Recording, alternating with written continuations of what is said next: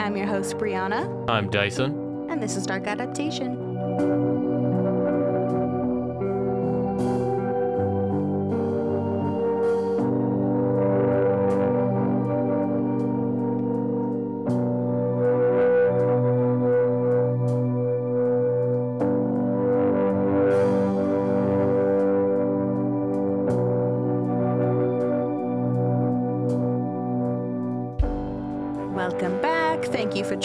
Us for part two of episode 58, where we've been discussing the O.J. Simpson, I mean, the disappearance of Walter Collins, and soon to be the Wineville murders, All right. or the Wineville chicken coop murders, or whatever you want to call it. Dyson's here to uh, give you a debrief and let you know what we discussed in part one. oh man. I'm just kidding. I'm just watching you look at me like, the fuck you about to say? so there's this place called Lincoln Park Arcade, oh no, and no. oh my god, just thinking about me about it just I'm makes just it. thinking Just about thinking me. about it makes me think like feel like I'm crawling through my skin. you know what? And it's just oh, Do you feel numb? I do feel numb. I want to collab with Jay Z Oh. and his Blueprint album. Mm-hmm. I might just fucking kill myself. He feels like he can't wake up. Can't wake up. Okay. no. Uh, I'm just gonna go right into it because the people are probably like for us it's been like nine minutes, Yeah. but for you know everyone listening, what's up? It's been like a week, so uh, Gotta give the people what they want, get the people going. Yeah. So in part one of the OJ, no, I'm just kidding. It's not. I'm gonna stop doing that. It's not even funny. In part one, we discussed the disappearance of Walter Collins from the Lincoln Heights neighborhood of Los Angeles, which was on March 10th, 1928, and he was last seen on his way to the cinema. We discussed the absolute hell that Christine Collins was going through thanks to the incompetent and corrupt LAPD. And one of their corrupt plans included telling Christine that they had found her missing son, ultimately forcing her to take home an imposter. And after three weeks, Christine brought that boy back to the LAPD, saying, Yo, this is not my kid. And she was armed with evidence that the child was not Walter. And instead of believing her, Captain, Police Captain J.J. Jones had locked her up in the psychiatric ward at the LA County General Hospital against her will for 10 days. Jesus Christ. Could you imagine this happening today? Oh Holy my god. fuck. No. It would just be such a shit show. It- It already is a shit show, I'm- though. I don't even have words for if this happened today.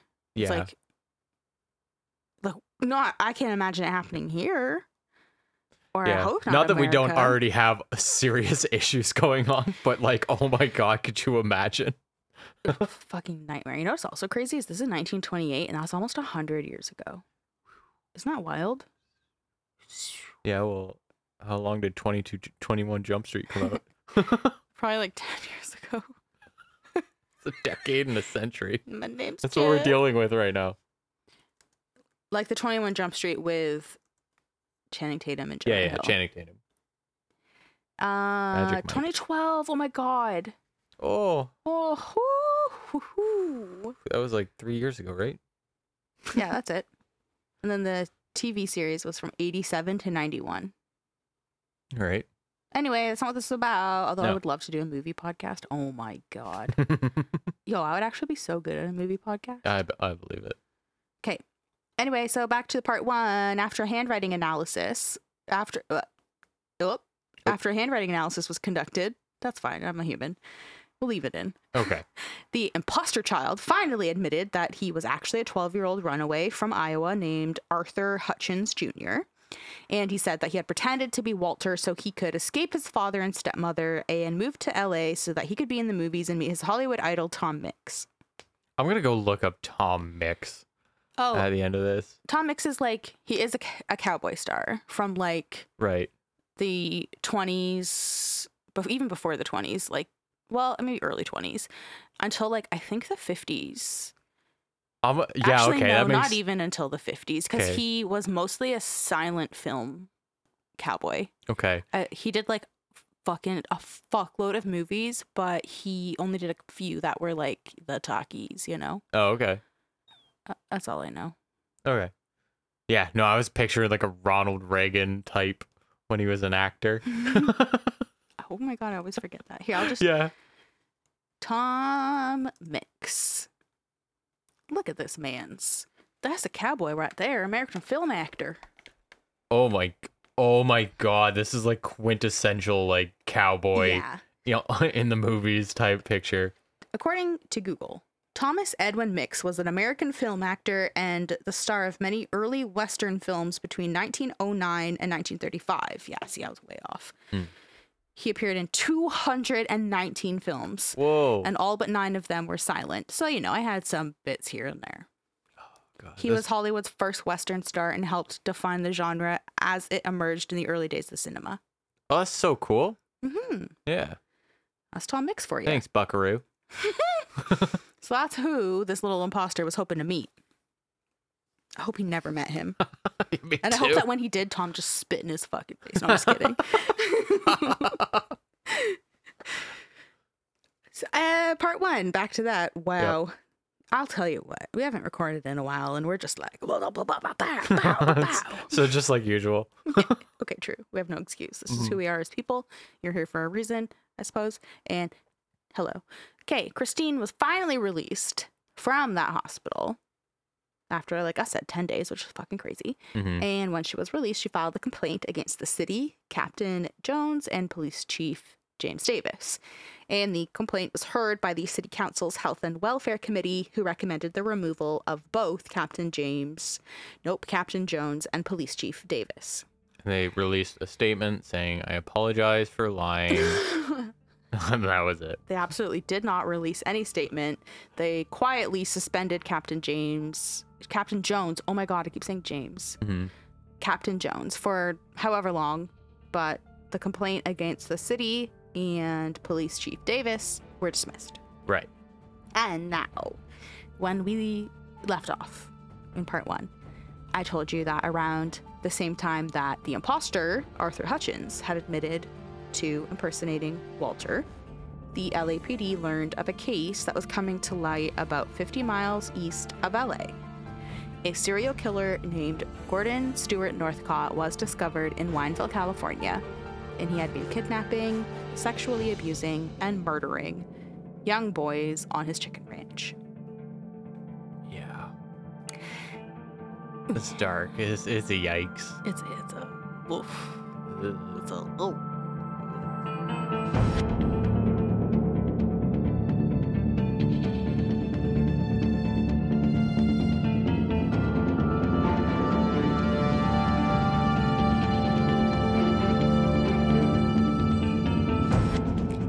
So yeah, in the words of Dyson, this is dark. It's a low. It's straight up gonna get pretty gruesome Mhm. and I'll be mentioning violence against children. So just take care when listening. And yeah, um, I meant to mention this in part one as well, like that the reporting on this is like, I mean, it's 1928. Yeah. The reporting varies a lot. Yeah. So The I'm, standards weren't there, you know? They sure weren't. Yeah. And yeah, so I'm telling all of this like in the best way I can, just based on the sources I read, what was the most sort of like consistent themes and stuff. But um especially that especially applies to this episode when it comes to the Wineville murders. hmm So yeah. Yeah. Well, we are in the OJ Simpsons of our time. Simpsons? Plural? uh, whoa. Whoa. All right. So, California authorities learned of Gordon Northcott because in early September 1928, which is six months since Walter had vanished, a Canadian woman named Jessie Clark had contacted U.S. authorities to tell them that two years prior, 1926, her brother, Sanford Wesley Clark, who was 13 in 1926, had been kidnapped by her uncle, Gordon Stewart Northcott, who was 20 at that time, and was being held, uh, Sanford was being held on a ranch in Wineville, California. Okay. So Jessie said that she was reporting it now because she'd been worried about her brother. So she decided to go to Gordon's ranch to check on things. And in the few days that she stayed there, she found out that her uncle was abusing her brother Mhm. and her uncle was involved in something just absolutely sinister. Oh no. So let's start this with Gordon. So Gordon Stewart Northcott was born, I don't know. I've seen both, like all uh, 1906, 07, and 08. right. And just based on the articles I've read and saying like what age he was at what time, I think it's safe to say he was born in 1907. But Okay. Either So way, that's the safe bet, and there's a little asterisk next to it because Basically. reporting at the time. yeah. Yeah. And what, what he- do you want from us? We can't go back there. At least I'm just being straight up, okay, guys? Like, my God. Also, it's Gordon Northcott. You're gonna hate him by the end. So basically, who fucking cares when he was born? Yeah. Fuck this guy. You know what sucks though? He's Canadian. Yeah. He was born in Bladworth, Saskatchewan. Sask- wow, I almost couldn't. Saskatchewan. Jesus Christ. Bladworth, Saskatchewan. Did I say that weird? No, that was pretty good. Bladworth, Saskatchewan. Saskatchewan. Saskatchewan. S- Saskatchewan. But he was raised in British Columbia. Mm. In 1924, he moved to LA with, or the Los Angeles area, sorry, with his parents. And in 1926, he purchased a plot of land in Wineville, California, which, like I've mentioned, is about 50 miles east of LA. hmm So he purchased this plot of land because he wanted to build a chicken ranch and a home with the help of his father, who was a construct in the construction business, hmm and he also employed the help of his nephew, Sanford. And it was under that pretext that Gordon brought Sanford from Saskatchewan to California, saying like, "Just come here and help me like build my ranch and my house. Like it'll be great." Yeah. And then once he arrived, Gordon just basically kidnapped him Mhm. and began to abuse him both physically and sexually. Yeah. And at that time, like I mentioned, Gordon was 20 and Sanford was 13. hmm So by the time the ranch was complete, Gordon lived in the home on the property with his mother, Sarah, and Sanford was trapped there too. And I have no idea where the father was. Like, he did not live on the property as far as I know, hmm but he helped build it. But like where he was, couldn't tell you. Okay.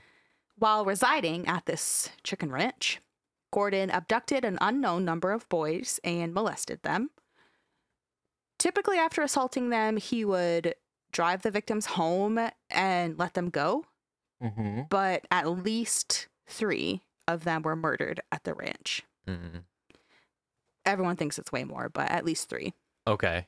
He was also known to have, quote, wealthy customers from Southern California who rented these boys from the ranch. Okay. And Gordon gave up all the names of these wealthy people, but those their identities were like protected and they were never published. What? Wealthy people being protected. What? In What, 1920s? man? Dude, you're lying. No. Disgusting. I don't even want to follow that one up. That's disgusting. It's fucked. Also, like straight up, Gordon Northcott is fucked. So like, it's totally possible that he was lying, hmm but I don't know. Right. I also think it's totally possible that people with money would absolutely pay for young boys. yeah. You know, I can't think of any instance recently in which something like that has occurred. Hey, don't talk about Jared from Subway like that. I was talking about Epstein. I know. That's not funny at all.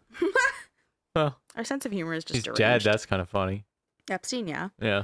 Uh, fuck Epstein and fuck Jared from Subway. Yeah. Fuck S- Jubway Sarah. Jubway Sarah Yeah. Fuck you, Jubway Sarah. and your stupid fucking jeans. Fucking I don't dead ever fish. want to see you Cold fish. holding up those goddamn jeans. Fucking freak. Why was Subway Jared even a thing? America, I'm sorry, you're weird. I got skinny by eating loaves of bread.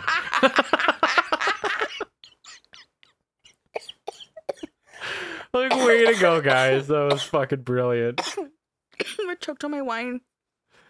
Oh. choked on my wine. My name's Jiv. wow. Okay. Yeah, like I said, who knows if we can believe exactly what Jor- Jordan? Oh my Gordon. Gordo. Gordo. the references is just like ADHD. Like Oh, yeah. Yeah. Gordo is a Chef Ramsay reference. All right. nothing like Gordon Northcott. Mm-mm. So, Sanford's older sister, Jessie, Mm-hmm. Had become suspicious of the letters that Sanford was forced to send home to Canada that was, you know, assuring his family that he was well, everything was fine. Mm-hmm. She became suspicious of the tone in some of the letters. In other letters, she became suspicious straight up because the handwriting was like not Sanford's. Yeah. So she was naturally like very concerned for her brother's welfare. So she ended up traveling from Canada to the ranch in late August 1928 to stay several days and just check on her brother, which kudos to Jessie because if I found out that my brother was in some sort of like weird position, I would fucking move the earth to go and make sure that he was okay. Right. So one night, while Gordon was asleep, Sanford told Jessie that he feared for his life and that Gordon was fucked, that he had boys on the ranch all the time and that he had even murdered four boys on the ranch.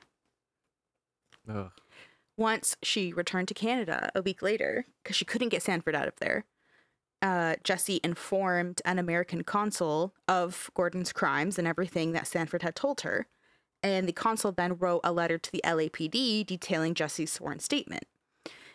Initially, there was concern over an immigration issue that Sanford was in the country illegally. So the LAPD contacted the United States Immigration Service to determine facts relating to the complaint they didn't care.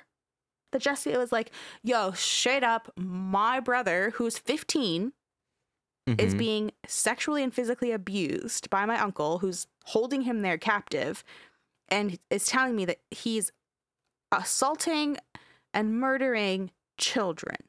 And they were like, ah, sounds like an immigration issue. Yeah, what did he Sanford's come over here Canadian? illegally? Oh.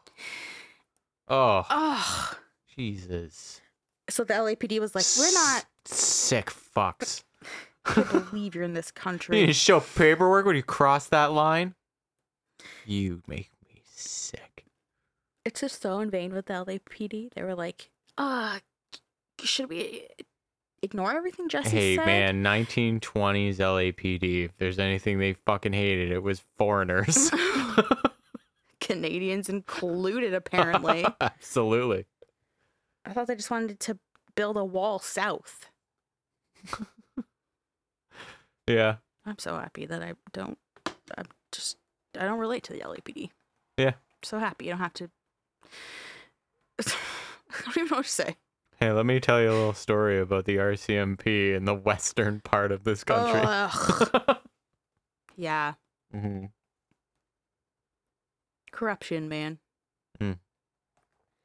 Corruption, man. So the LAPD, like I said, contacted the United States Immigration Service because they're like, why the fuck should we have to deal with this if we could just pretend we only care about the immigration part? Then we can easily just pass it off to the U.S. Immigration Service and they have to deal with it. A hundred percent that's what they were doing. They're Of like, course. oh man, we've been fucking up so bad Yeah, lately. Let me tell you. Why don't we just get the federal government to take this one? Yeah, we hear that like Sanford's Canadian. Hmm. Hmm. Hmm. Sounds like an out to me. So on September 15th, 1928, the Immigration Service inspectors visited the ranch and Gordon saw the agents driving up the very long road to his ranch. So he had time to grab his mother, Sarah, and they fled into the tree line at the edge of the property and they told Sanford to stall the agents or he'd shoot Sanford from the tree line with his rifle.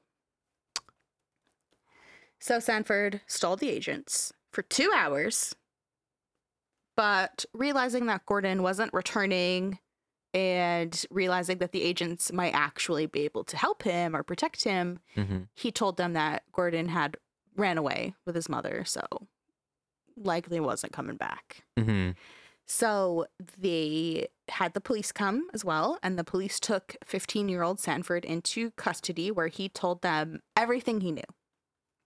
He told investigators that his uncle kidnapped him and had been physically and sexually abusing him.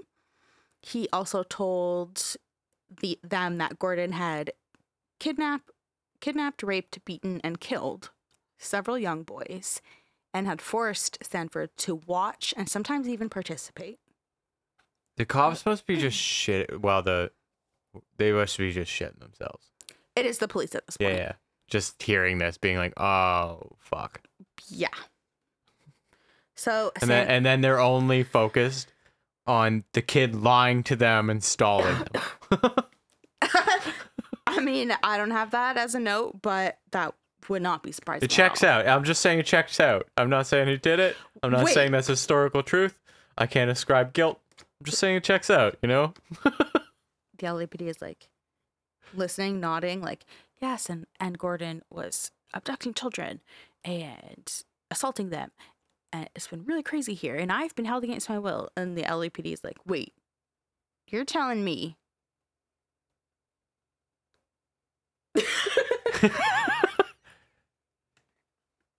He's from Canada. You're telling me you stalled us for two hours? That's it. Code San- twelve. Sanford, Code twelve. Oh my god. Sanford's like, did you not hear anything else I said? Okay, so Sanford said that among the boys that had been abused and murdered on the ranch were Nelson and Lewis Winslow. Do those names sound familiar? They do sound familiar. Those were the brothers that had Mhm. disappeared from LA's Pomona neighborhood. And the their parents were the ones that were receiving the weird letters. That was Mhm. like, we just are missing because we want to be famous. And oh, don't worry, we're just going to go to Mexico. Also, among the boys, uh, Sanford said that had been murdered on the ranch was Alvin Gothea. That's the 15 year old whose torso had been found under the burlap bags in La Puente. right. Yeah. Sanford, This is not looking good. no. Sanford also said that among the boys murdered and abused on the ranch was the missing Walter Collins. No. I knew we were going there. I just didn't want to hear it. This poor woman. This poor mom. God damn it. And Walter, obviously, but yeah. shit, man.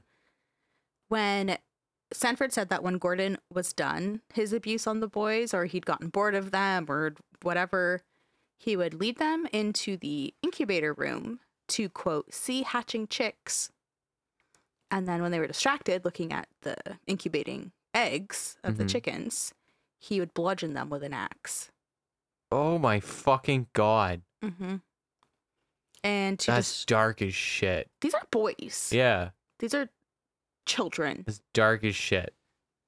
to destroy the evidence, Gordon covered the bodies in quicklime, and then Sanford told the police that they could find graves of these boys near the chicken coop on the ranch, and these graves were for the Winslow brothers and for Walter Collins. Okay. Detectives went to the ranch to look for evidence that corroborated Sanford's story, and they dug in the area identified by Sanford as the graves. And as they were digging, they found blood soaked earth, hair, a human ankle bone, and finger bones. And Oh. pathologists later determined that the bones were from young male children. Okay. No complete bodies were found, though. It was just these like random fragments. Does that mean like he disposes them separately like that? Yes, it does. Oh. So he dismembered them then. I don't know if he dismembered them. Um, basically, what Sanford is saying, and Gordon sometimes saying and sometimes not saying because he's fucking crazy, Mhm. is that the graves would be dug, they would put the bodies of the boys in them, and the quicklime would like dissolve. Oh right, yeah. Okay. But um, later on, we hear testimony from Sanford and Jessie, who say that one night Sarah, the mother, and Gordon dug up the graves and took the bones to dispose of them in the desert. Okay. But they missed a bunch of them. So there's like all these like random parts. Yeah. So That's fucked. yeah, it is. Yeah. So uh, to answer your question, that's why there was no complete bodies found. okay, gotcha. While the detectives were on the ranch property searching among the farm equipment, they found an axe and a hatchet that had human hair and blood on them. Inside the house, personal effects of missing children were discovered, including a child's whistle, several Boy Scout badges, and a library book checked out to one of the Winslow boys. This is the creepiest shit ever. Yeah. Ugh.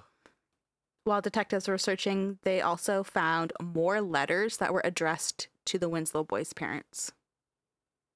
Hmm. Yeah. I don't know what they said, but So you have like a stockpile of these Mhm. things. he had made before he murdered them. He had made them like wrote like writ out a bunch of them. That's that's so creepy and that's so alarming because he's meth- like that shows like I'm not saying he's meth Methodical. methodical, but like that's a degree of methodical. That's Yeah. planning it out. Mhm. Holy shit. To like planning it out to continue doing this. It's disgusting. Mm-hmm.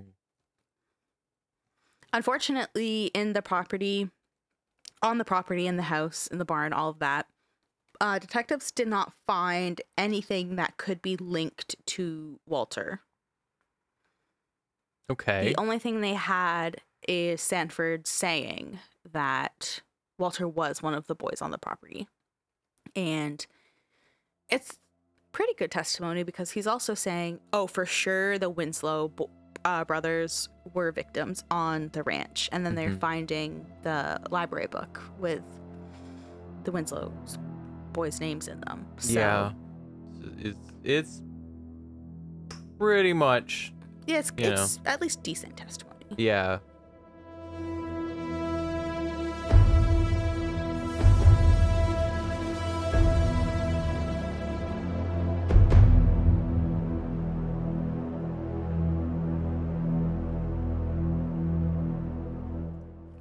And Sarah weren't on the run for very long.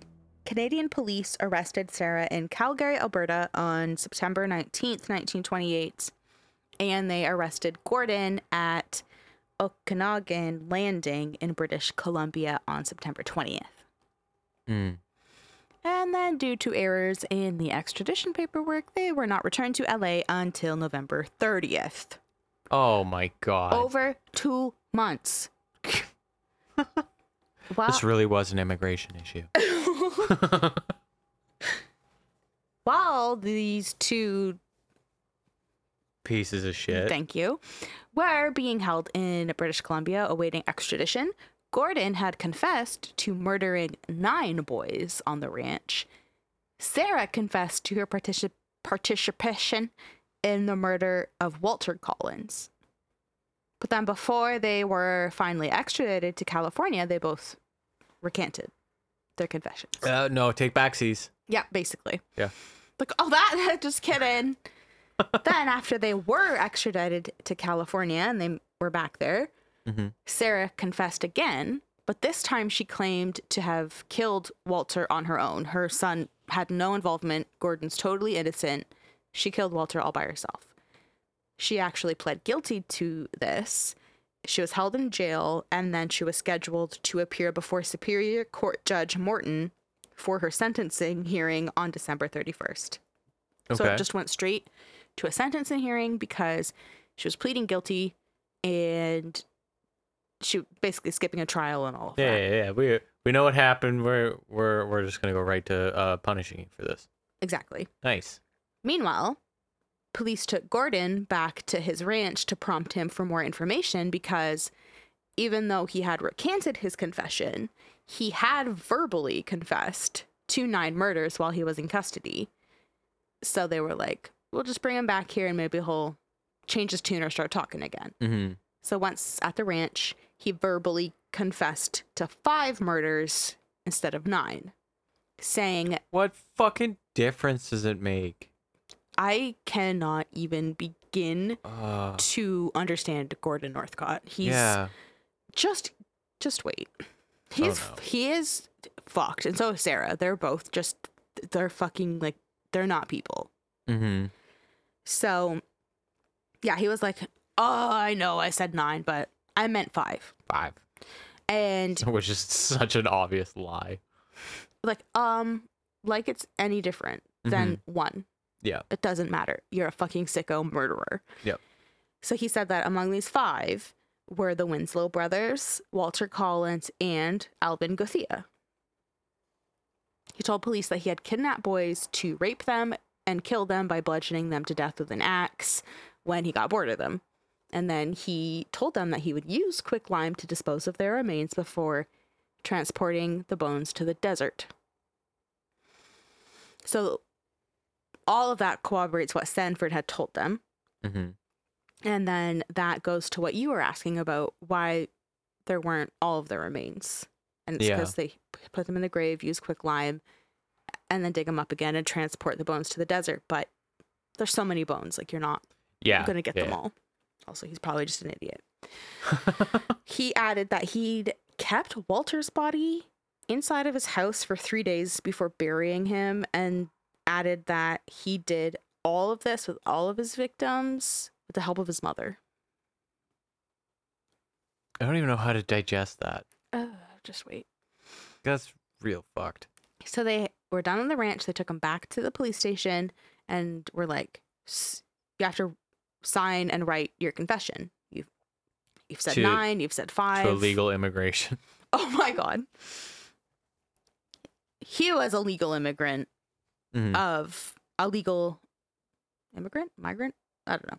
He was legally in America. He had moved there at this point four years before. okay. But yeah. Sanford was not. Poor Sanford. I actually Yeah. feel bad for Sanford. so he's back at the police station and they're like, nine, five, don't care. You've confessed to murdering. Here's paper, write it down. Yep. So in a written confession that day, he said he'd only killed one person. I knew, I knew that was coming. I could see it in your I, face. I You're like knew it. I knew waiting, like, they, what's the number now? Yeah, as soon as they took him off the goddamn uh farm and was like, "All right, put it in writing." He said that he'd only killed one boy. Mm-hmm. It was Alvin Gothea. Um, that's the sadly the headless um boy. Yeah, I've only killed one boy burlap. like in the most brutal Yeah. fucking way possible. It was only one, and like I only decapitated him. Like Yeah, Shut the what the, fuck up. fuck is shut the that? fuck up, Gordon. He's not bright. He's obviously fucking mm, lost it. If He he's just- like, that's the one. I Like, don't, holy I don't even fuck. have words. He's this is probably one of the more like dark ones we've covered in a while. Yeah, honestly, I I feel like I've been landing some good j- fucking jokes for this whole segment, and now we're getting into this shit, and I don't dare. I could, I could never. This is Like, it's fucked up. line. Like none of this is funny at all. It's just like Jesus Christ, and none of none of the murder's funny at all. But Jesus Christ, this is some dark shit. It's This guy's Foul. a piece of crap. uh, on on top of being a just dirtbag murderer. These are boys. Yeah, they are children. children. Yeah, holy You fuck. You are a monster, and he's saying his mother has helped him with all of it. Uh, His mother, like, how do you get two monsters under one roof like this? And it was Mrs. Baker all along. I'm kidding. I don't know who Mrs. Baker is, but I know I'm not gonna besmirch her name like is that. the neighbor from Lincoln Heights that saw Walter, but sh- Throwback to my part word, one. my word, Scout's honor. yeah, yeah, yeah. She does not make a reappearance. Mrs. No. Mrs. Baker is probably just a sweet old lady who likes to make a good old classic American pie with some cheddar cheese on it. You know what though?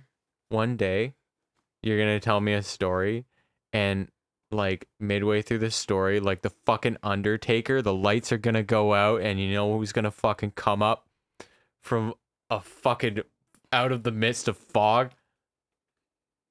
Fucking pig lady. You're gonna throw her back into the goddamn story for me. I probably have to make up a story, but I could do that for you. Mm. I'm in for it. Anyway, back to this really dark fucking story. Yes. So Gordon was taken back to that police station. He was told to put his confession in writing, and that's when he was like, Okay, I only killed one boy. I only killed Alvin Just- Gothea, Just one. and that was on February 2nd, 1928. And I'll plead guilty. Okay? I did it. I'll plead guilty to Alvin Gothea. Oh, I see the strategy at least now.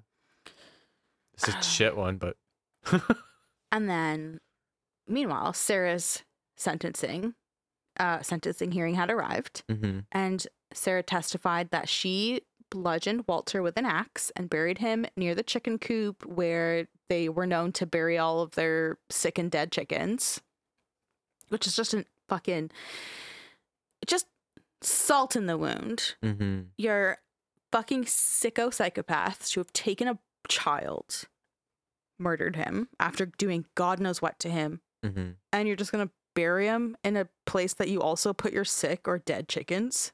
Yeah, it's it's fucking horse Like, It's like burying someone in a pet cemetery. It's disgusting. Yeah. And she was like, I did that all on my own. Gordon is innocent. Like, don't try Gordon. Don't uh, charge him with anything.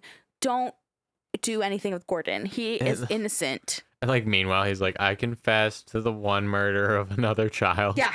Because she's like straight up incarcerated at this point. Yeah. They can't communicate in any way to like cooperate stories or try and get shit in line. So Yeah. it's just a shit show between that alone. But Yeah. then just, ugh, she's just disgusting. Like, fuck her. She's a mother herself. Yeah. Like, it, Well, you know. Yep.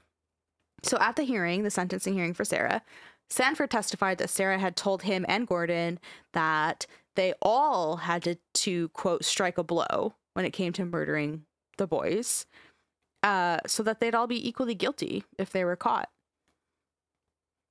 All right. Sanford reiterated that Gordon had kidnapped, raped, beaten, and murdered four boys with the help of his mother, hmm and even admitted that he had helped because he's literally forced to. hmm He's only 15. Yeah. This is this is fucked up. This He- poor fucking kid. I know. Sanford also gave details about the murder of Alvin Gothea, saying that Gordon had forced Sanford to dispose of Alvin's decapitated head by burning it in a fire pit and then was instructed to crush the skull, like into pieces. A hundred percent that he, asked the kid to do it because it's the most gruesome fucking one. hmm That's so fuck. This guy's such a fucking cowardly piece of shit. So while he made Sanford do that with the head of Alvin, hmm Gordon took the body and quote left the headless body by the side of the road near La Puente because he had no other place to put it. So confirmed that body under the burlap bags is Alvin Gothea that Gordon put there. Right. Superior Court Judge Morton sentenced Sarah to life in prison on December 31st, 1928, Mhm. uh, sparing her from execution because she had pled guilty and also it's the 1920s and she's a woman. So Right. he just said life in prison is good. Yep. And after sentencing, Sarah had attempted suicide and begged the authorities not to go after her son, not to try her son in any way, and not to execute him, especially because he was innocent. I hope she fucked up in the most painful way I yeah, and like survived. she definitely did not like complete suicide in any way. Yeah. Okay. but this just it's just demented. This unwavering like Why would I don't even like, know for her son yeah. because like just shows how like good she was with doing this. That she was like, I'm gonna cover for him. mhm. But He's gonna keep doing it. I straight up do believe that she was involved in some of it though, especially if like things got out of hand. Oh yeah, yeah. That's what I mean. Like she was good with it. Like she was uh, active, happy participant. It But, like- wasn't just like a mom covering. No, she was in Yeah. there with it, and for sure, Gordon was like the ringleader of it all. I totally believe he was the one going out getting these boys, selling them off to other people, or doing the abuse himself, but when it came Mhm. down to like, shit, now I gotta get rid of this kid, his Mhm. mom was right there. And I do believe Sanford when he says, like, you know, Sarah said, which is his, like, Sanford's his grandma. Yeah. Like, don't forget that. Sanford is his grand, er, Sa- Sanford's grandmother is Sarah. Yeah. And she's saying, like, come on, everyone, fucking family affair. Everyone get a blow in because then we're all guilty. Yeah. This is a nightmare. Airtight logic too. Fucking nightmare. This is like some Texas chainsaw shit. Yeah, this is fucked up. The state chose not to prosecute Gordon for Walter's murder since Sarah had already, you know, confessed to it and was in prison for it. Yeah. And it is believed that Gordon killed as many as 20 boys, but the Oh. state could not produce evidence to support that speculation. So ultimately, they brought an indictment against him for the murders of Lewis and Nelson Winslow and Alvin Gothea. So the three. Yeah. In January 1929, Gordon's trial was held before Judge George R. Freeman in Riverside County, California. And in, this is not shocking at all, in typical psychopathic and narcissistic fashion, Gordon fired three successive defense attorneys and insisted on Representing himself. exactly. All right, here we go. He was like, fuck these people. I'm going to defend myself. On a side note, this is my gift to you listeners. If you're ever bored and you're like, I don't know what to do with myself, you know, I may, you know, what should I do? I recommend you find a compilation of YouTube videos where defendants are defending themselves. It is the most entertaining shit I have ever seen in my goddamn life. So, people who attended the trial described Gordon as smart and confident, but it was obvious he was just there because he liked the attention, basically. And he got a huge kick out of fucking with the jury and the press, which made him look like an ass. Mhm. And it further bolstered the prosecution's claim that he was a sinister, pathological monster who just wanted to put on a show. Yeah, which is normally the outcome of represent, representing yourself. Yeah, this is why you need an attorney. exactly. From the prosecution side, the jury heard that Gordon had kidnapped, tortured, and murdered the boys in 1928, including hearing testimony from Sanford and his sister Jessie. Mhm. The evidence found in the graves near the chicken coops was shown to the jury, which consisted of, quote, 51 parts of human anatomy. Those silent bits of evidence of human bones and blood have spoken and corroborated the testimony of living witnesses, end quote. Mhm. Basically, just saying what we found and where we found it exactly corroborates what Sanford told us.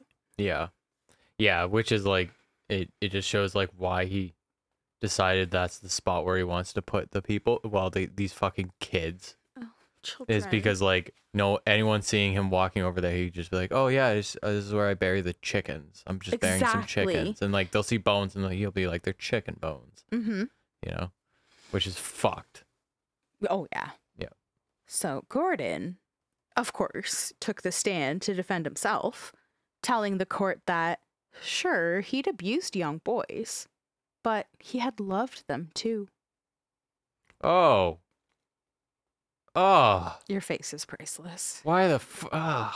Imagine being in that room. No, like you'd you'd- want to throw up. Yeah, you'd want to throw up and throttle him. Just, yeah. just like you're just foul. It's such a reverse of like what you see on like court TV, where like the the defendant like or the like victim families or something will like lunge at the at the uh, accused or something. It's just the jury like ready to flash mob them, yeah, which they I'd be fine if they did. To be quite fucking honest. me too. Yeah. on top of him getting up there defending himself, talking about how he loved these boys, he even had Sarah, his mother, testify. And when she was on the stand, she gave this bizarre account of how she was not Gordon's mother, but his grandmother. Her husband had raped their daughter, and Gordon was, quote, the result of that union. Oh. According to Sarah, Gordon's father sexually abused everyone, including sodomizing Gordon and passing him around to male family members. Okay. Incest was a common theme in the Northcott, Northcott's testimony, as Gordon hinted that he'd had an incestuous relationship with his mother. Ew. I know. Ugh. Oh.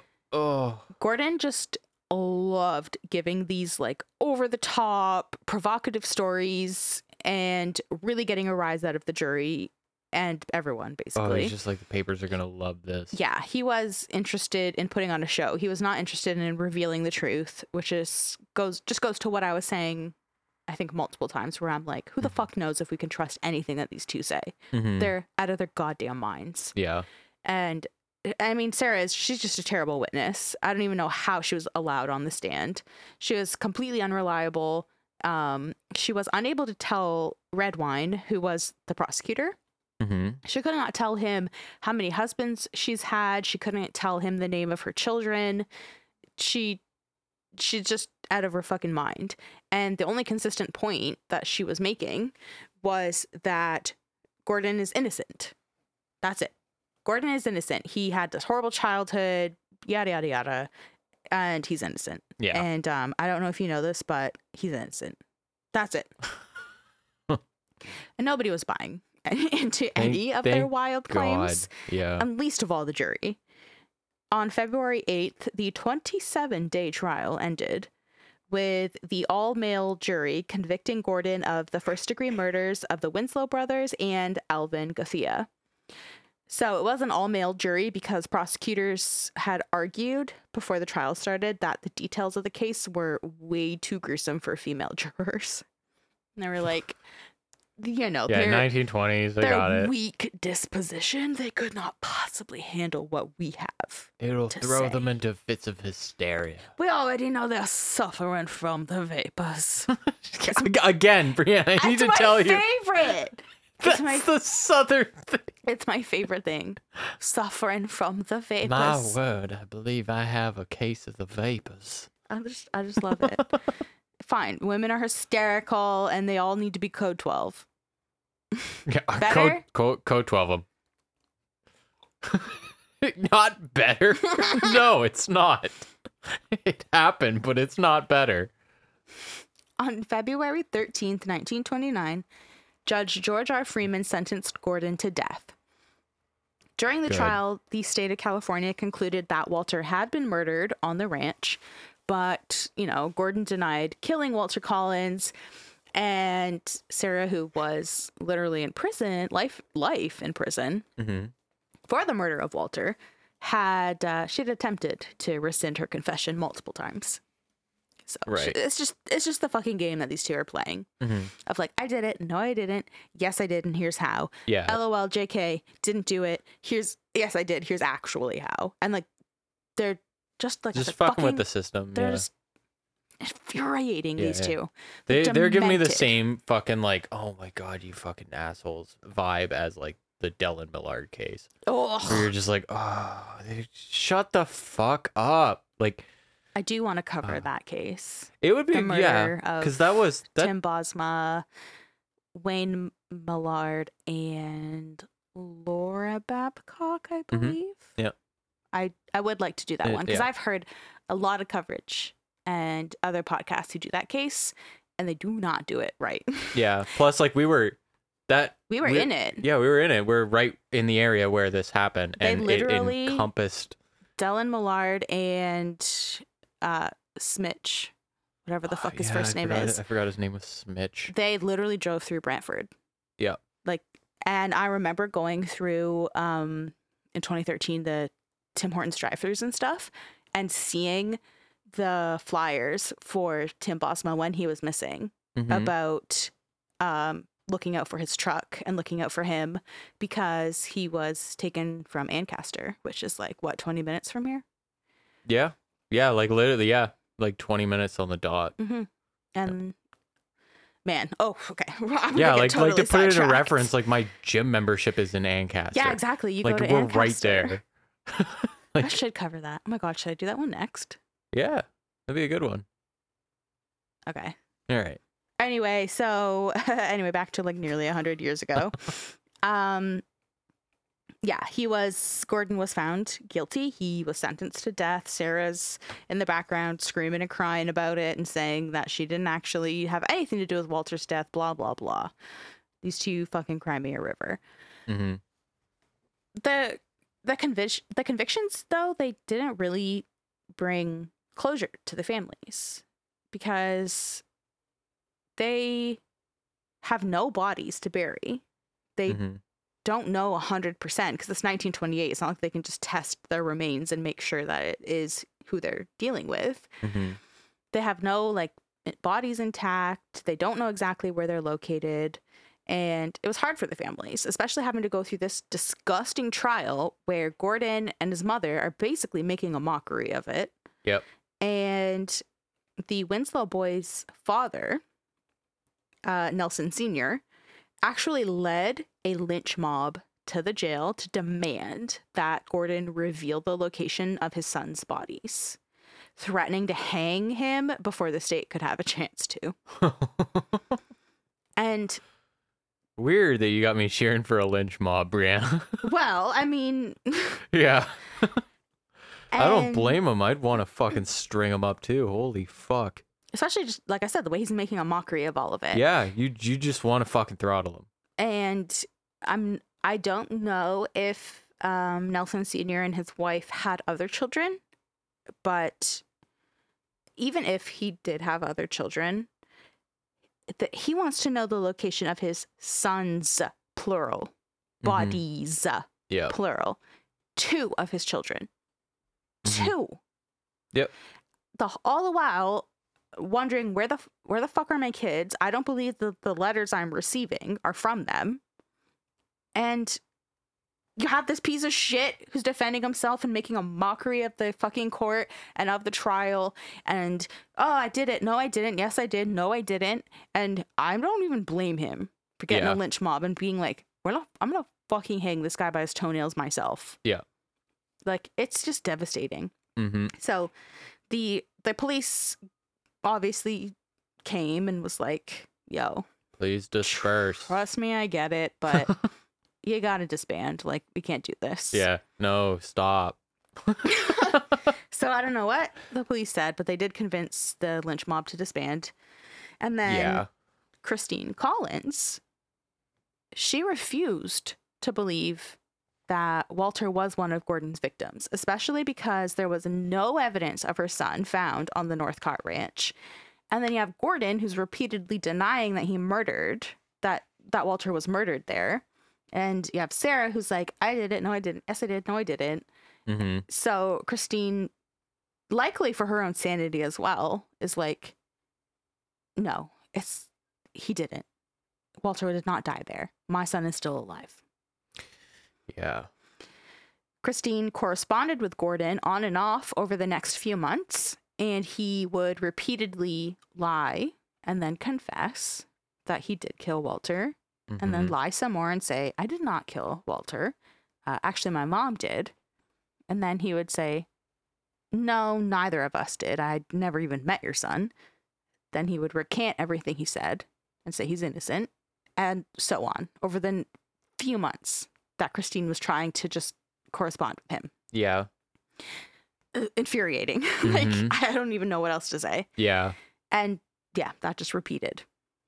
On October 1st, 1930, on the eve of his execution, Gordon sent Christine one final telegram saying that he had lied when he denied that Walter was among his victims, and he promised to tell her the truth if she came to hear it in person.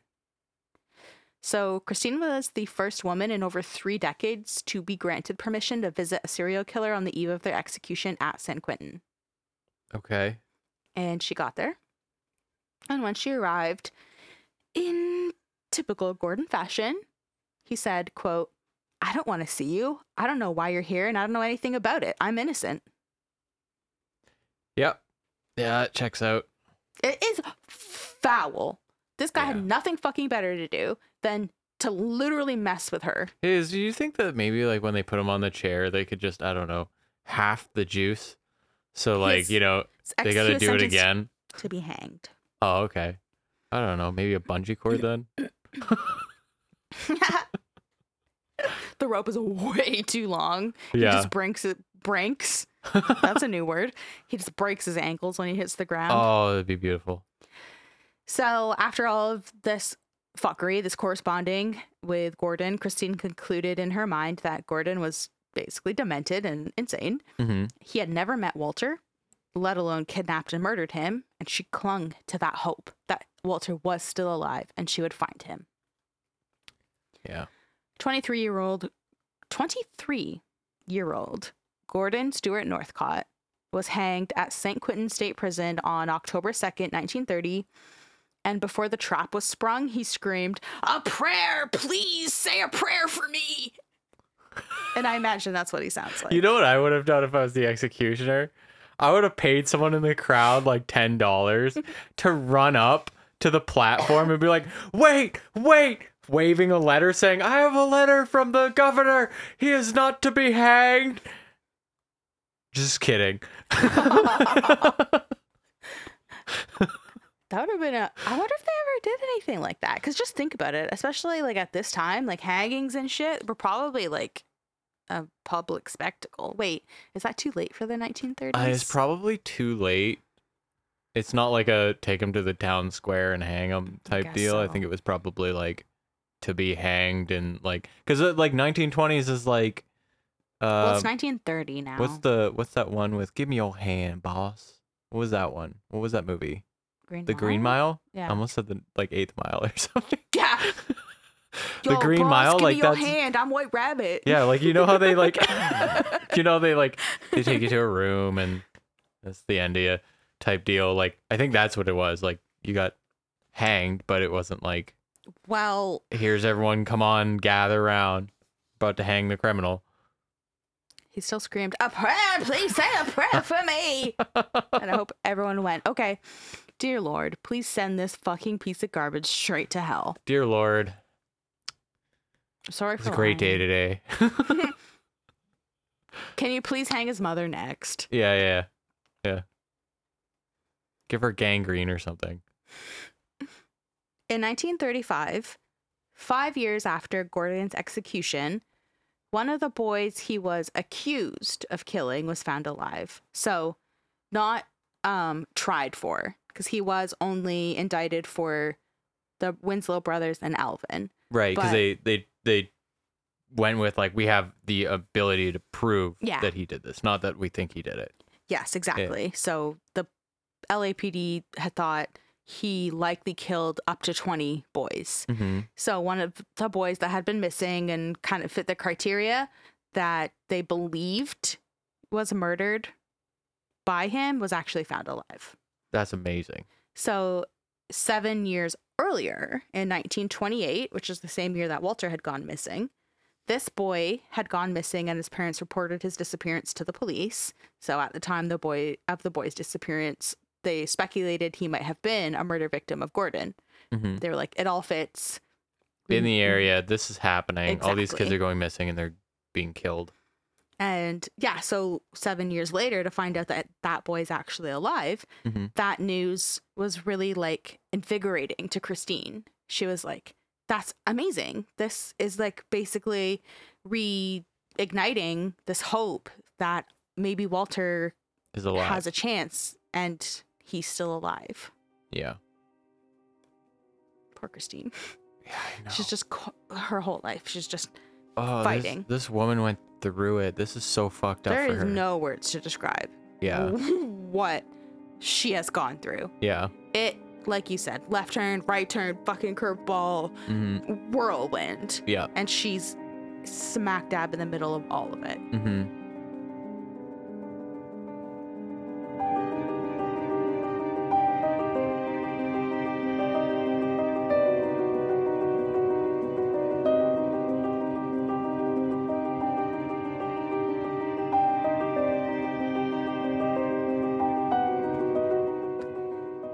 It's time to tie up some loose ends and talk about what happened after the Northcott trials with Christine and everyone else involved in this fucking wild tale. Yeah. So, in part one, we discussed that the complaint Christine filed against the city and the police chief for the false imprisonment and god awful handling of Walter's case, um, it was dismissed. The complaint was. But Captain Jones was suspended, and I mentioned that Christine was not done with him. Mm-hmm. So the complaint turned into a lawsuit. And after two years and two trials, on September 13th, 1930, Christine won the lawsuit, Nice. with the judge awarding that Jones pay her $10,800. It. Oh my god! If fucking seventy dollars was like a thousand. Uh, 10,000 so $10,800 in 1930. one hundred and fifty thousand dollars. Oh, that's really good. Yeah. It's 190. Ooh. Yeah, 190,000. Good for her. See, you are getting better. I told you. Yeah. Yeah. Sure. You are.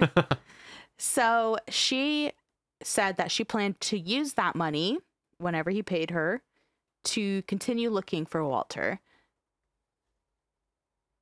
That's really fucking sad. You know what else is sad? What? Jones never paid her that money. Get the fuck out of here. He constantly complained that he was broke. He did not have any money to pay her. And deep down, I think Christine knew that he obviously is a fucking shisty character. Mm-hmm. and that she wasn't to see that money. So instead, she would just keep on summoning him back to court. Like Yeah. every year, she was like, You're not to give me that money? Fine. I'm to make. Basically, I'm going to be a fucking huge pain in your ass. I'm going to be a thorn in your side. Mhm. I'm summoning you back to court every few years to explain, make you explain your failure in paying me and Mhm. have everyone know that it's because you're broke and whatever. Yeah. And I'm gonna drag you through the fucking mud for this. yeah. And as a result, basically the court would just kind of tack interest on the money that was owed. Mm-hmm. But she basically just wanted to publicly humiliate him over and over again because Yeah. I do believe deep down she knew she was never going to see a cent from him. She basically can take solace in the fact that he's gonna die a poor, disliked man. Oh, yeah. Yeah. Unsurprisingly, though, you know how we have been talking about how the police commission didn't suspend the police chief and the city didn't get in trouble or anything like that, Mm-hmm. but Captain Jones was suspended. yeah. He was reinstated to the LAPD.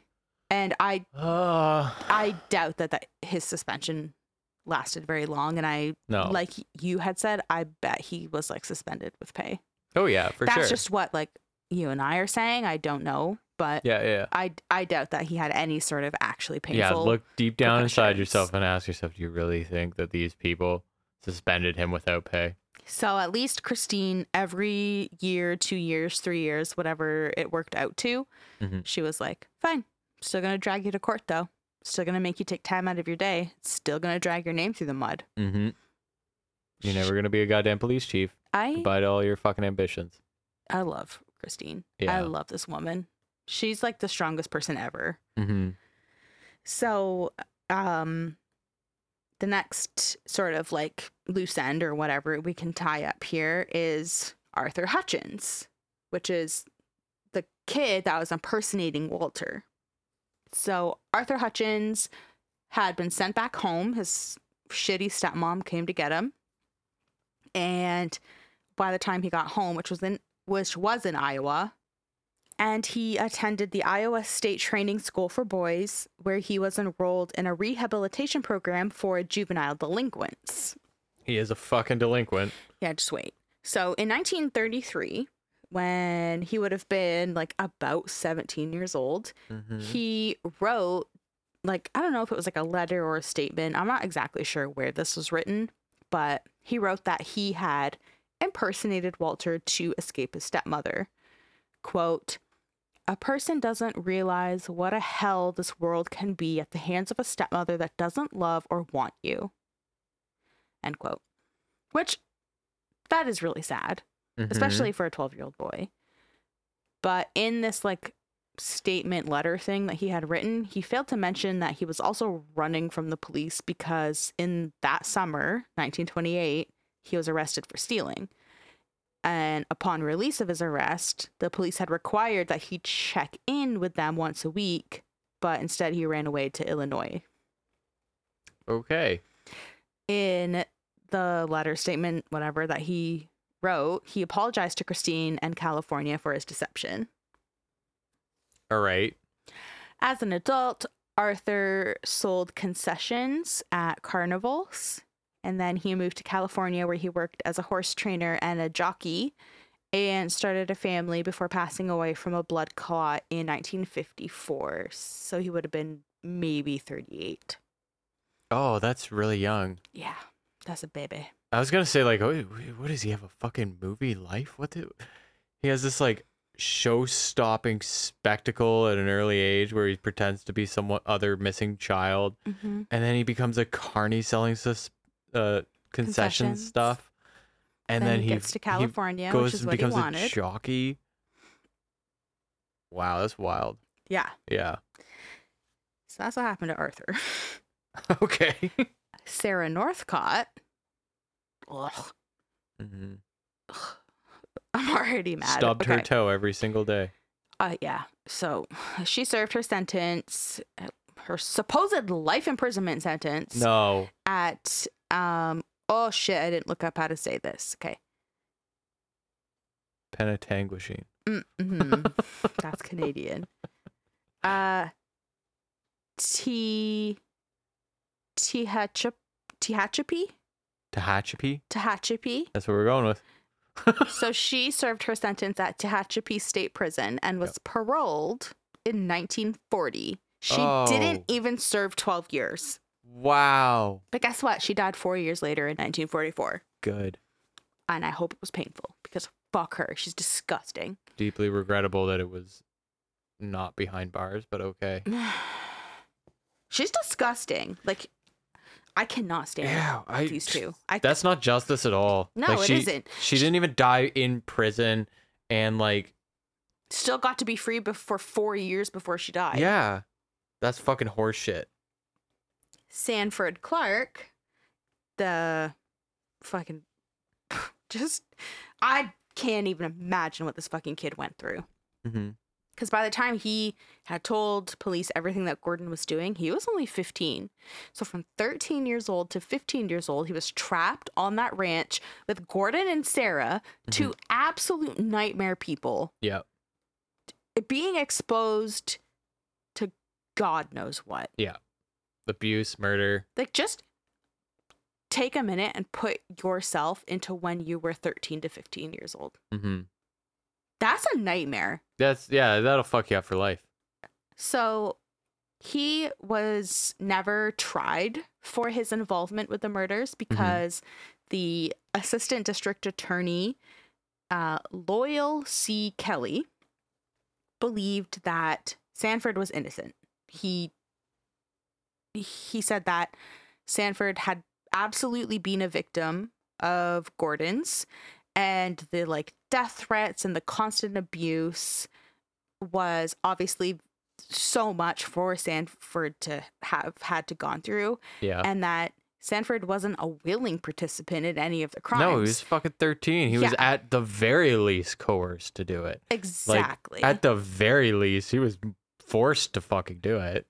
it's like what do you what do you do you are in a different country Here's a bunch of people that are raping and murdering little boys, and y- you're a little boy. you're a little boy who's also getting assaulted Yeah. and beaten every single day Yeah. and you're probably sitting there like at that point Like a- kind of delusional like well i mean at least i wasn't murdered Yeah. Like it's fucked up Yeah, it's super dark. so that is what the assistant district attorney thought was like just imagine everything this fucking kid went through Mm-hmm. he didn't want to do anything that he was involved in Mm-hmm. So instead, Sanford was taken to the Whittier State School, where an experimental program for delinquent youths was underway. And he was sentenced to five years at this like youth correctional facility, Right. but his sentence was commuted to 23 months as he, quote, had impressed the trustees with his temperament, job skills, and his personal desire to live a productive life during his nearly two years there, end quote. Okay. After his release, um, only been there for 23 months, he was deported back to Saskatchewan. Right. Okay. You would, Because yeah. this is an immigration issue. That's right. Yeah. That's all this was. Right. Yeah. So ah, that must have felt so good for him, though. Did not have to do the whole five years. Mm-hmm. It's less than two, just less than two. And like I don't know, like and you it, get to go home and, to like, the- another country. and the like institution that's like doing these programs like likes you or like more or less likes you, mm-hmm. so like you may actually sort of get some benefits out of it, like oh, because you're at you a did, real, you're at you that age of like already commuted. yeah, but you're at that age where you need like skills and Mhm. shit, right? So like I don't know. Hopefully he got some, and hopefully it benefited him. But He Jesus seemed- Christ, yeah, he seemed to have taken there and took it very seriously. And at that point, like, this means that by the time he was released, he probably wasn't even 17 years old yet, or was maybe just 17. yeah. Like, hmm it, it's so sad and scary. Yeah. And all of this because his uncle, his uncle was like, I know you live in Canada. I know you're in Saskatchewan, living, doing whatever. But like, I'm in California. It's nice down here. I'm trying to build a ranch and a house. Yeah. Just come and help me. It'll be fun. Hey, come on down. The weather's different. It's not freezing your ass off in the middle then- of the 1920s. This is what happens to you. Yeah. Like, it's just like a, it, it is like a nightmare to me. This is fucked up. This is insane. So, yes, like I said, after he did this like 23 months at this uh basically youth correctional facility, he was deported back to Saskatchewan. Uh Sanford went on to serve in World War II Mm-hmm. And then he worked for the Canadian Postal Service for 28 years. Nice. He got married to his wife June and they adopted and raised two sons together. They were married for 55 years and together they were involved in just a fuck ton of different organizations in Saskatchewan doing just like good deeds, charity work, all of that. That's And- fucking great. Then Sanford died on June 20th, 1991 Whoa. at 78 years old. Yeah. That's pretty good for then. That's pretty good. he's just a, a wonderful like shining example of going through It. it i don't even know how i thankfully did not have to go through anything he did Yeah. and he came out on top he hmm did his his job his duties he went to serve in world war ii worked for canada post got married adopted children and worked in like organizations and charities hmm and was married for 55 years Yeah. So like I'm happy for Sanford. Yeah. I'm really glad that he had a good story to come out of it. Mm-hmm. Like, like a good, like his story is His a good one. His He didn't story. come out with a great story like a boy. Do I have something to tell you guys? Yeah. Uh, Gordon and that fuckery aside, if you just look at Sanford and who he is and what he did, it is a good story. hmm Yeah. He's a good fucking human being. That's awesome. Mm-hmm. God. Yeah. I know. Uh, great. Who's next here on my list? Okay. Gordon. The, oh, I just put this in here because I thought it was interesting. Like, I don't really know where I'm going with it, but Gordon's father, hmm who Was I a don't- cold fish. Mm, maybe i don't really know because i i'm just confused by gordon's father because in 1924 gordon moved with both of his parents to la and then in 1926 gordon bought the land where he was going to build his ranch and his house hmm and his father helped him because he was in the construction business and whatever. So like obviously seems decent Mm-hmm. of a relationship, but then during the trial, him and Sarah are saying his father like abused him and all that. Yeah. And then in a couple of articles, I read that his father apparently spent the last few years of his life in like a psychiat- psychiatric hospital. And then I also read that his brother, so Gordon's uncle, died in San Quentin while serving a life term for murder. Oh, His family's just a bunch of real winners. Yeah, so yeah, basically that's why I wanted to put that in here because I'm like, Yeah. first of all, his father, I don't even know what to make of him.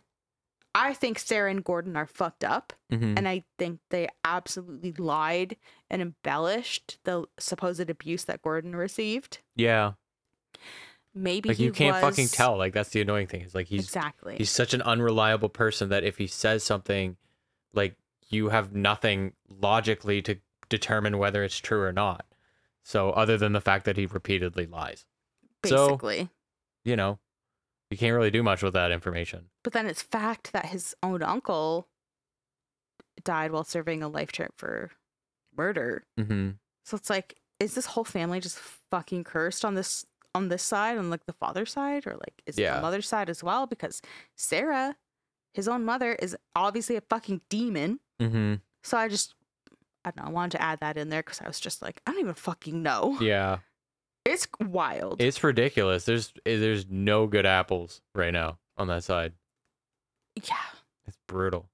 And then I'm, I wonder what side, because Sanford and Jessie are awesome.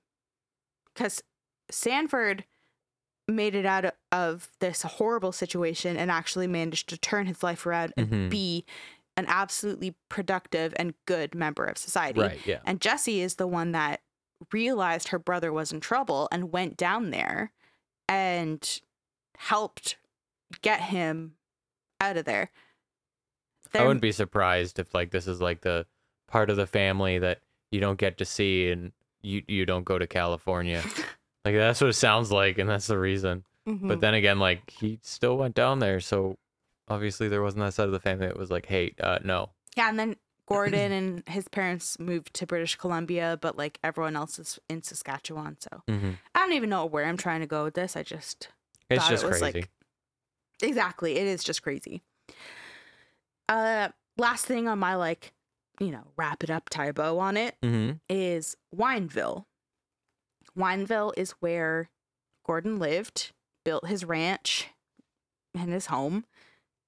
They actually ended up changing the name of this town to Mira Loma on November 1st, 1930. So that's less than a month after Gordon was executed. And Mhm. it literally was due to the negative publicity surrounding Gordon and Oh, the it murders. really was. Wow. But then within the town, they still have a Wineville Avenue, Wineville Road, Wineville Park, and these other like references that Yeah. are like basically a constant reminder to what you were. But they Yeah. just overall name renamed the city Mira Loma. Okay. Yeah. I could see why. I mean, Yeah. like it's they changed it because of the publicity because like now the name of the town's fucked but like i'm sure before this asshole came about and made it infamous like they loved wine the the name of the town and like just was like this is who we are and it's a lovely little community so like keeping the name of the streets you're like yeah that's where we Yeah, were. let's not totally wipe out our history, but Yeah, yeah. let's at least take it back. yeah yeah like keep it maintain it as part of the history and Mhm. and like like uh, celebrate it and you know but we're not that town anymore Both Wineville and Mira Loma are like great names. yeah yeah i was gonna call it wine town and i'm like it's not wine town no, that's just where you and I go. we go to Wine Town. oh yeah. Okay, so the story of Christine and Walter Collins with all of the details about like the Northcotts and those trials and everything, all of that that we have today Mm-hmm. is because of a journalist named J. Michael Straczynski. And he wrote for the Times and Herald Examiner. So basically, he had been tipped off by a former source to these transcripts from a city council hearing about the Collins case. And he had gone to the like city and the court and he just started digging through the archives. Mm-hmm. And upon all of the stuff that he was discovering with the Collins case, he quickly grew fascinated by Christine's story and he spent a year sifting through and reading through newspapers and records and just piecing everything together. Mm-hmm. So he's actually the reason we have so much of this information. That's some great fucking work right there. hmm Yeah. And he ultimately went from a journalist to a screenwriter when he wrote a script detailing Christine's search for her son and the events that ensued. And that script ended up in the hands of producers Brian Grazer and Ron Howard, who then took the script to Clint Eastwood. And Straczynski had strategically placed headlines from the newspapers of the day throughout his script. And when Clint Eastwood read it, he was like hooked. Yeah. He was like, this story is amazing. So Clint Eastwood had actually said that the story he was reading, the script that was based on reality, reminded him of these amazing women that he had seen in movies growing up in the 1940s, like women like Bette Davis and Ingrid Berg, Ingrid Bergam, like Ber- Bergman. okay. Jesus, all of these like amazing ladies. These like Yep. leading role, very like dramatic, strong women. Mhm. So in, in 2008, Clint, Clint Eastwood's movie Changeling was released, Oh, and it had Angelina Jolie starring as Christine Collins. nice. And That's had- like peak fame Angelina Jolie. Jolie. Jolie. right. Yeah. Uh, same with me. I'm struggling to say names for some reason. Um, it just reminds me how in part one you were saying when we were like speculating on what it would have been like for three weeks to live with this fucking kid that you know isn't yours, Yeah. and you had been saying that's a changeling, Yeah. and I assumed you didn't know the movie. I didn't. I had no idea. So I was like, I'm not. I don't know movies, Brianna. I don't know if you haven't noticed this, but no, that's but why no. it's like I'm not gonna say anything because I don't think he knows what he's saying. But there's probably people listening that's like, "Whoa, I know a movie called Changeling." Yeah. I don't think he knows what he's saying. it's true. Uh, but yeah, there's Angelina Jolie that was cast as Christine Collins, and then you know how in part one I was talking about that Reverend who had his little. He's like a pioneer evangelist Mhm. talking about his like dramatic radio station. Yeah. Guess who played him in the movie? Samuel L. Jackson. No, it was a white man, Oh. Who? John Malkovich. Oh my god. That's great. Yeah. So, as research for the changeling, or sorry, research for changeling, Mhm. Clint Eastwood had a historian from the Riverside Historical Society take him to the Northcott Ranch. And Eastwood said, quote, it was creepy. It looks exactly the same, though the house has been slightly modified.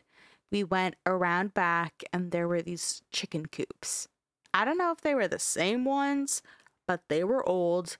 They were very rustic chicken coops. Ugh. That's gotta send fucking chills down your spine. Absolutely. Yeah. So while Clint Eastwood was on the property, he said that like no one appeared to be home because, like he said, obviously someone still lived there. The only thing that changed was the house So like wasn't Clint better. Eastwood just wandered onto someone's property. So that's what Clint Eastwood said. He said he decided not to knock on the door and intrude on their life because he didn't know how they would feel about having Clint Eastwood show up on their doorstep and announce that they lived in the former home of Gordon Northcott. I gotta be honest, this is more upsetting to look out your window and see Clint Eastwood just sneaking about. Why is he looking at my chicken coops? Yeah, staring at your chicken coops like you're like, oh no. oh no. Oh no! What has he got Clint planned? Eastwood trespassing? Why does he Are look scared? Why does he look scared and lurking around my chicken coop?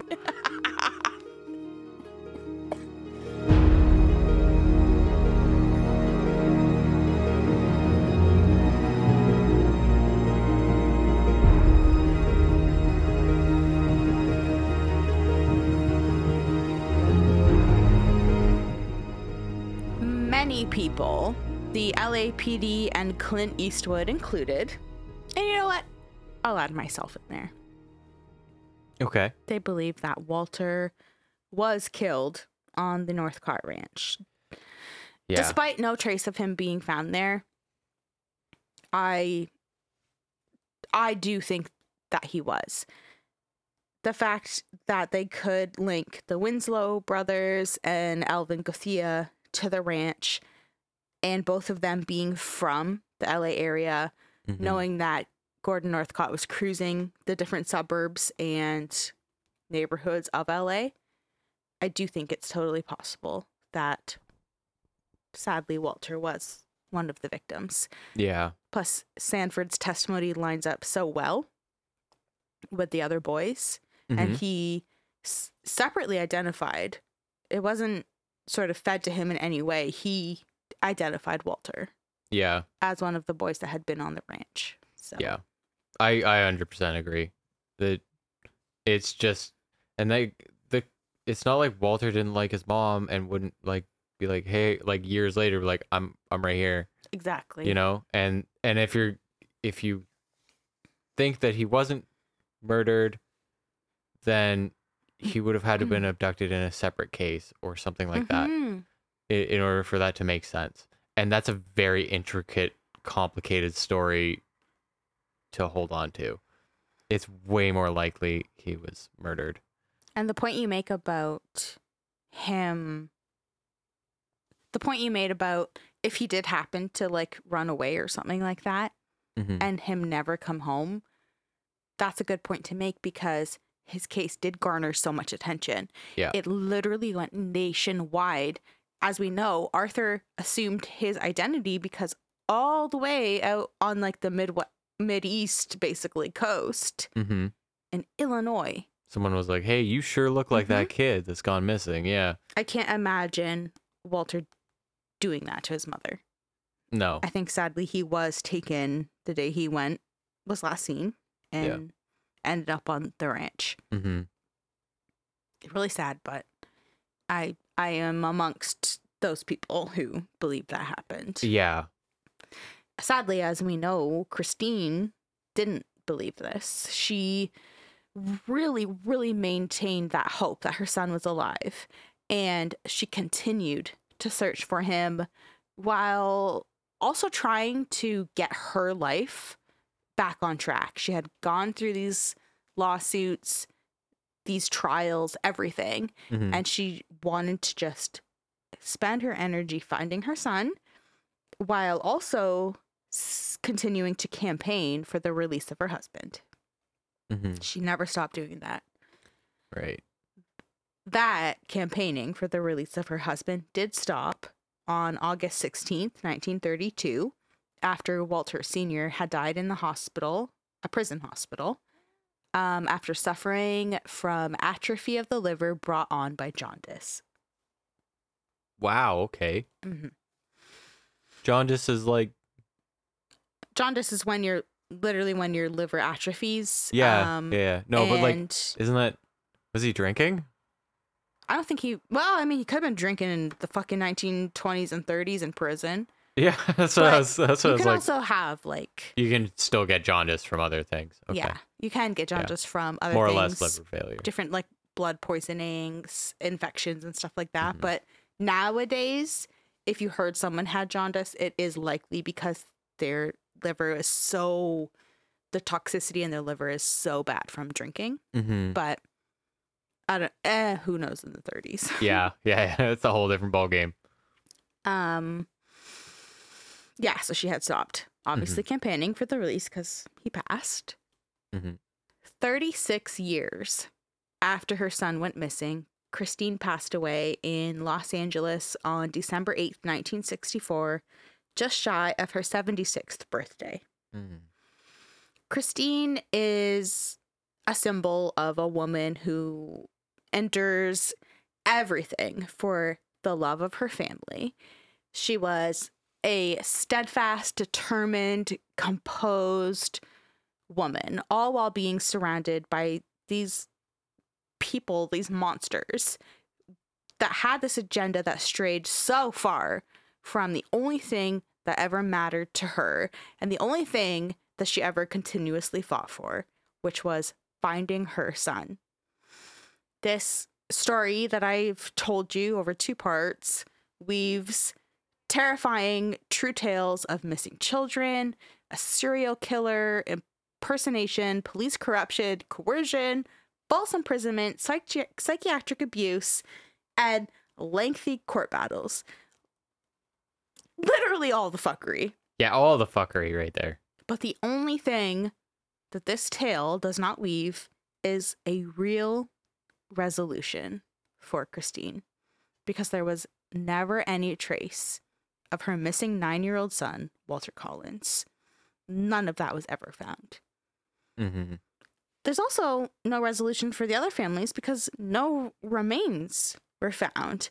And the fucking assholes who were essentially brought to trial and and tried and all of that aren't reliable. Right. They're they're terrible witnesses Yeah. and terrible suspects. They're intentionally deceiving. Exactly. So you have this story that has all these very complicated moving parts and all of the O.J. Simpson drama of its day, but there's no real resolution. Mm-hmm. And it's just that's it. Yeah. Well, I just have one thing to say, and it's how dare you bring a story to rival my favorite stories right after we played them as best ofs. Really? Yeah, I love this story. This is a fantastic story. It's got everything. Um it's got so much ridiculous shit going on, but throughout the entire story you've got this woman who's just basically like a shining beacon She's that's just amazing. going through this and like being an amazing human being. Mhm. And uh you got another victim as well who goes back to Canada and ends up, ends up being a incredible Mhm. addition to a community out there and it's just a gem so anyway i loved it Um. Uh, yeah, I am glad you liked it. Mhm. It is. It's one of those things where it's like, I am happy. This is a good episode, mm-hmm. and also, just so sad for Christine. it's fucking brutal There's, I'm like, oh, I just, oh my god, I fucking hate Gordon and Sarah. Mhm. I hate them.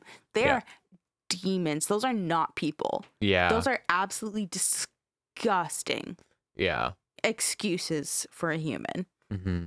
but at least we can tell this story nearly a hundred years later. And just talk about Christine, who is this, like you're saying, this is like shining beacon in this horrible story. yeah She's so just determined, steadfast, composed, all of that. She just won't ever deviate from her objective, which is I need to find my son. Yeah. So, I mean, that's the story. it's a good story I hope that uh, all of you listening, I know Dyson, you did enjoy this two part deep dive into the disappearance of Walter Collins, the Wineville murders, and Christine's fight to find her son, and her also her fight to hold corrupt people accountable for their actions. mm-hmm. I know you did enjoy that, Dyson, and I hope everyone else did Mhm. listening. Um, yeah, Dyson, anything else you want to add, or anything else you think about this case, or what? No i thought you did an amazing job. You think it's just another case to rival your OG It's- favorite it of rivals pig woman. The i Pig don't Woman? the Hall's, hall mills murders were amazing for pig woman but i think this is this is just as a whole a stronger episode. I just think this is such a this is now one of my favorites. Basically, what you're saying is any episode from like this jazz age is Seems to be the trend, yeah. Want to hear? it's, it's not intentional Maybe we yeah. have to listen back to episode seven, part one and two, and then you can decide exactly. mm-hmm. Uh, yeah. You know what? This part two of this is um the last episode of April, yeah and guess what? what In May, people can expect a sort of like new dark adaptation segment that I plan on introducing into their feeds. Ooh. Mm-hmm. It'll also be on a weekly basis, but I don't really want to say too much because that's the fun of it. All right. Yeah. Some intrigue. Mm, Mystery. To see photos related to this case and all the cases that we cover here at Dark Adaptation, you can follow us on Instagram at Dark Adaptation Podcast. To see our sources, buy us a coffee, or check out our merch, you can visit our website, darkadaptationpodcast.ca.